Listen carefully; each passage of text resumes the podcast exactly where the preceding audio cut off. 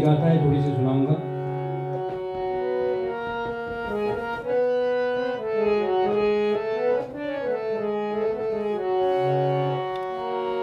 बोलो धारो रे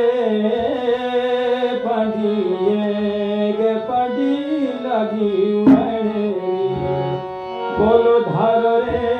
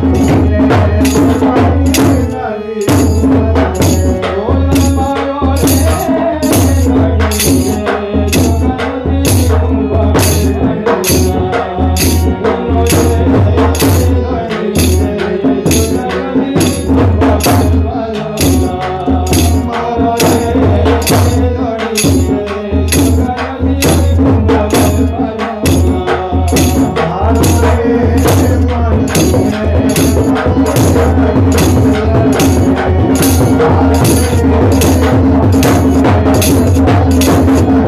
you.